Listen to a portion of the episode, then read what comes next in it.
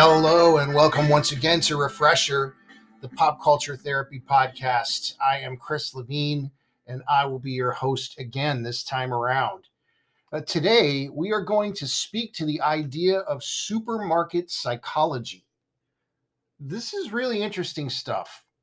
Little things that markets do that we may not be conscious of to get us to stay longer and as a result, spend more money.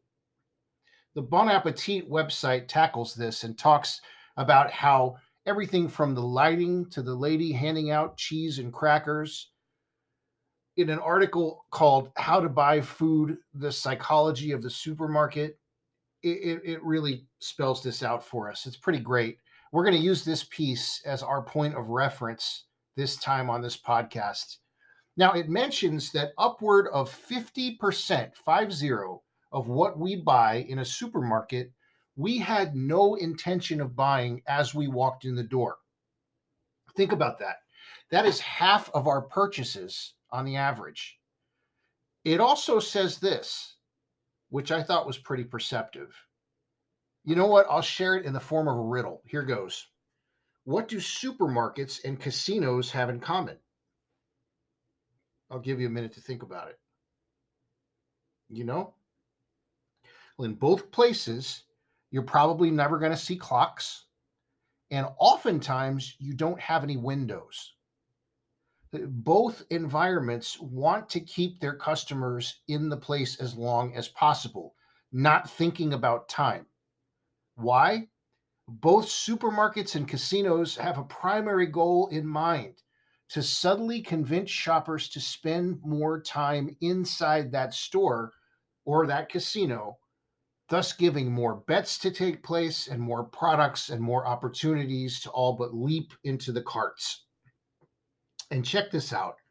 According to the article, too, it notes to think about your usual supermarket routine. Chances are, if your market is designed like the majority of them in the United States, you start shopping at the right side of the store and work your way around the outer rim of the supermarket with occasional forays into certain aisles, but generally stick sticking to a counterclockwise route until you get to the register. Now you may wonder, why do I always choose to go that way? The answer, you don't.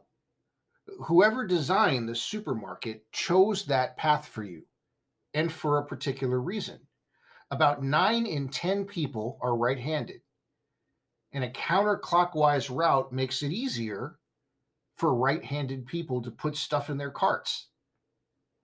Does that kind of creep you out a little bit? It's the more I read about these kinds of things, the more kind of feel like a mouse going through a maze in a lab to get the piece of cheese. The store we go to most, for example, they have the ice cream all the way farthest from the doors.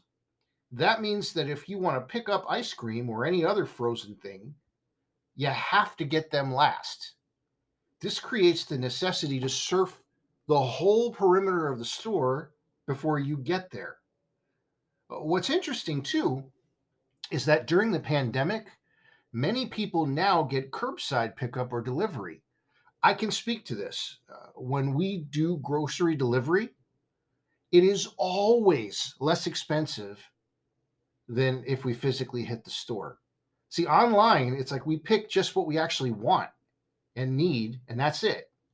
There's no displays, no scents of products, no temptations, and no bells and whistles. We press send and get only what we really planned on getting. Now, pop culture loves to make comedy out of the tactics used by stores. Here's a few examples. In the show Kim's Convenience, Mr. Kim is annoyed when his daughter Janet takes down the expired ravioli he's trying to sell at the store on the show 10 items or less, the owner complains about getting too many expired milk jugs and runs up against the dreaded dairy consortium. And then it appears his life is in danger. One thing I will say is that while the concept of the big box or large supermarket store gives you the opportunity to get everything in one shot which is convenient, I feel like we've lost something. And it's actually something kind of special over time. Actually, a few things. Number one is quality in a lot of cases. And number two is patience. And number three is intimacy. Let, let me give you an example. Sometimes, for whatever reason, I crave stuffed grape leaves. I'm sure that they are probably available in huge supermarkets in cans, but there's a little mom and pop store that sells them close to where I live.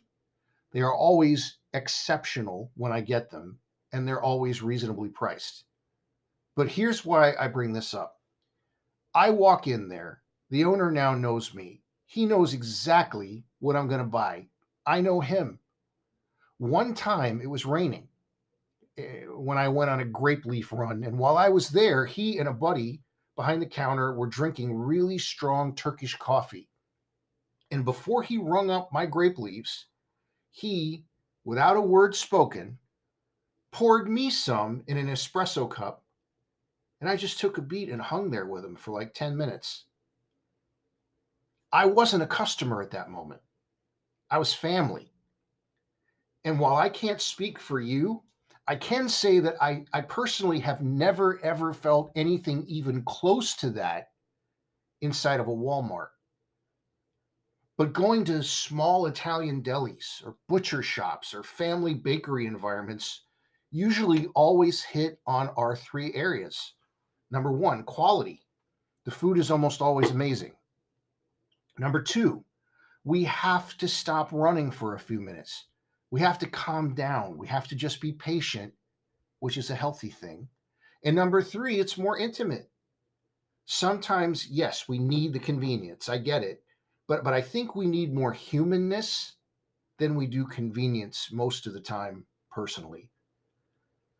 I'm going to tell you, when I lived in New York, I used to love seeing people with a large paper shopping bag with only the ingredients to the dinner they were going to eat when they got home in that bag, along with maybe a fresh Italian bread and some flowers.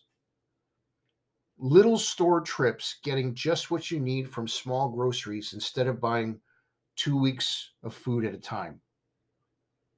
Doesn't that just kind of seem nice, quaint?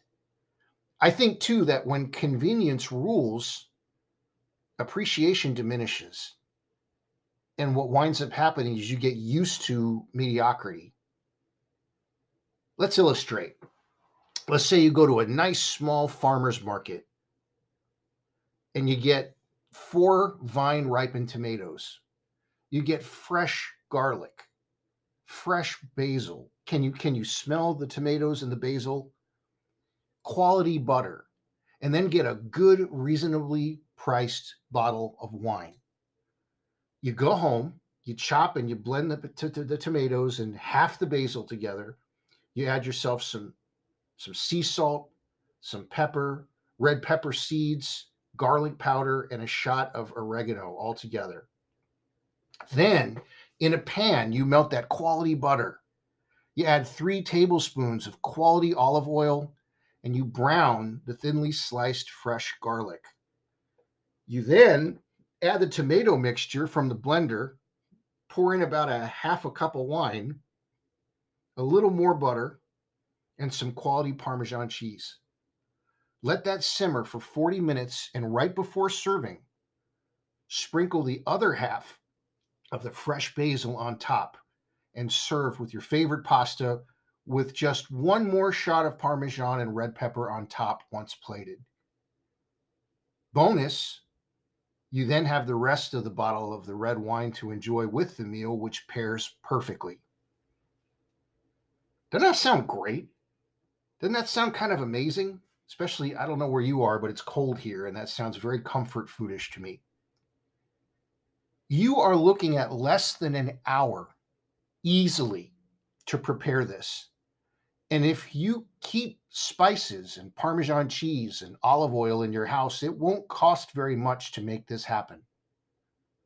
But what do we do instead when convenience rules? What do we often do in our worlds of convenience? It's just way easier to get pasta and boring jarred sauce at the same store, heat it up, and eat it. More convenient? Yes, but way, way less satisfying. Uh, the article we referred to earlier mentions some other things that psychologically happen at supermarkets by design as well. It says that the list of psychological tricks in a supermarket goes on and on. For example, do you think it's a coincidence that the brightly colored, sugar laden cereal with the tie in to the new kitty cartoon craze is on the shelf at, at like your mid thigh? It's it's not a great height for you to notice it, but it's it's in perfect line of sight for a six year old kid to notice it, and that's the target audience.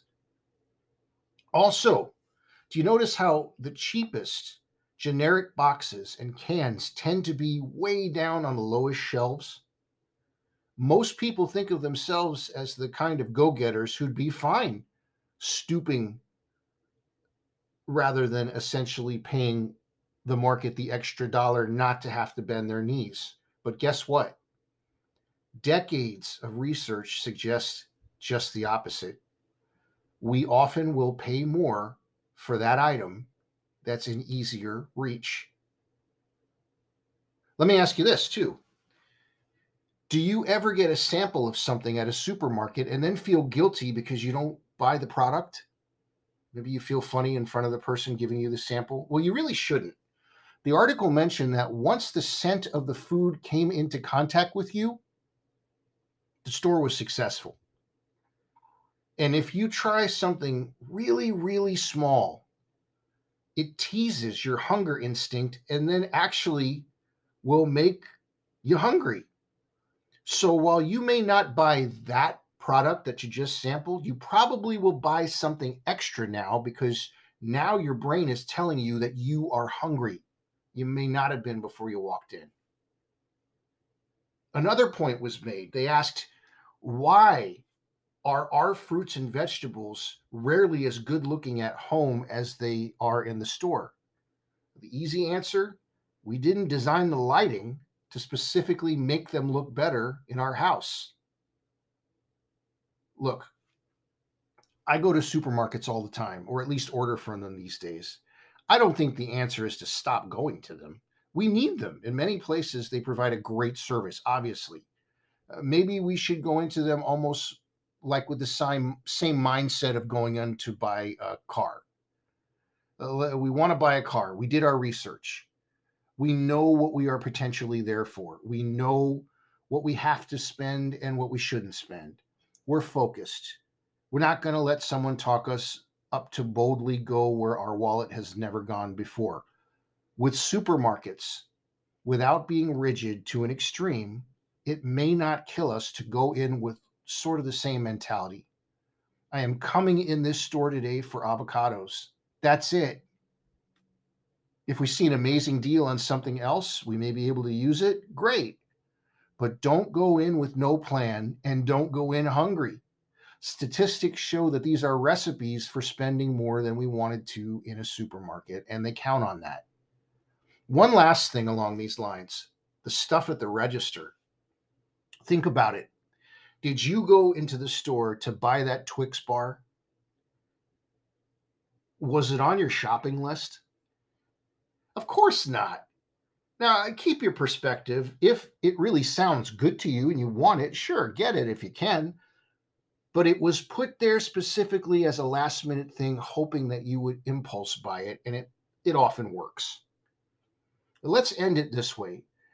In a world where many don't have access to food readily or can't pay for it because of the greed of the world that we live in, those of us who can just buy food by design on our schedule really don't have that much to complain about. We're spoiled just be aware that things are designed to make you spend more and go in knowing that. It's like the baseball player Bob Uecker once said that about sums all this up. He said that anybody with ability can play in the big leagues. But to be able to trick people year in and year out the way that I did, I think that was a much greater feat. We once again have arrived at the time on Refresher when we present you with a Spotify playlist to fill your shopping cart with good things you don't need. We have for you this time around a Refresher podcast supermarket psychology playlist. You can find it really easily on Spotify. Just type in Refresher Podcast Dash Supermarket Psychology. Let's burn through these this time. Track number one is by The Replacements. The song is called Customer. Number two, The Raincoats with Fairy Tale in the Supermarket. Number three, the song is called The Bakery by the Arctic Monkeys. Number four, Badfinger with Come and Get It. Number five, The Raconteurs with Store Bought Bones. Number six is Stereolab with Canned Candies. Number seven is just a gloriously wonderful oldie called Groceries, Sir by the Dukes. Number eight, Checkout Time by Los Straitjackets. Number nine is the song Aisle of Plenty by the Peter Gabriel led Genesis off their Selling England by the Pound record. And number 10 is Neko Case with the song Bought and Sold. That is our new playlist. Again, you can find this playlist really easily on Spotify. Just type in Refresher Podcast Dash Supermarket Psychology. That was a fun one, wasn't it? Hey, I wanted to pass something awesome along to you guys out there. Did you know that having a plant can actually be psychologically good for you? According to Psychology Today, researchers found that people who surround themselves with plant life and other forms of natural beauty, indoors and out, experience emotional and mental health benefits that have a positive impact on their social, psychological, physical, cognitive, and environmental well being. With that, I once again want to tell you about our friends over at a great company called Leafy. This is an awesome thing. They offer plants to help brighten your atmosphere psychologically. And I, I, always emphasize this don't get me wrong, this is not just plant sales. Here's what they do that's unique they have provided and patented a pot that comes with a wick and a reservoir. In other words, it makes your plant really easy to take care of. They also provide the plants and the soil too if you want them. But here's the concept the goal is for you to take that plant with you. It can stay with you in your car, at work, in the cup holder. It can fit in the cup holder of a backpack.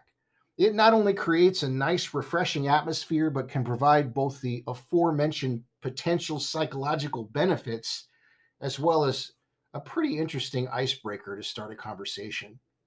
So go and check them out. It is Leafy. Listen super carefully. It's spelled L E A F V E. And you can find them at leafy, L E A F V E dot com. Be sure and tell them that the Refresher podcast sent you there. We'd like to welcome some new listeners to our little show. Our demographics report shows that we now have listeners in Porterville, California, which is in the San Joaquin Valley. Welcome to Refresher. We're so happy you're here. Guys, this show would simply not exist without you. If you could all do me a favor, please continue to pass this podcast along to your friends. If you have social media and you don't feel funny doing this, let people on social media know that this program exists. Also, if you'd like to help keep this podcast stay up and running, if you would like, you can make a small monthly contribution. Just see the support this podcast link under the episode description. If you're so inclined, that would be great. But whether you do or whether you don't, just please feel free to listen and enjoy anytime. And thank you so much to those that are helping financially support this every single month. There's there's they exist out there and I appreciate you guys very very much.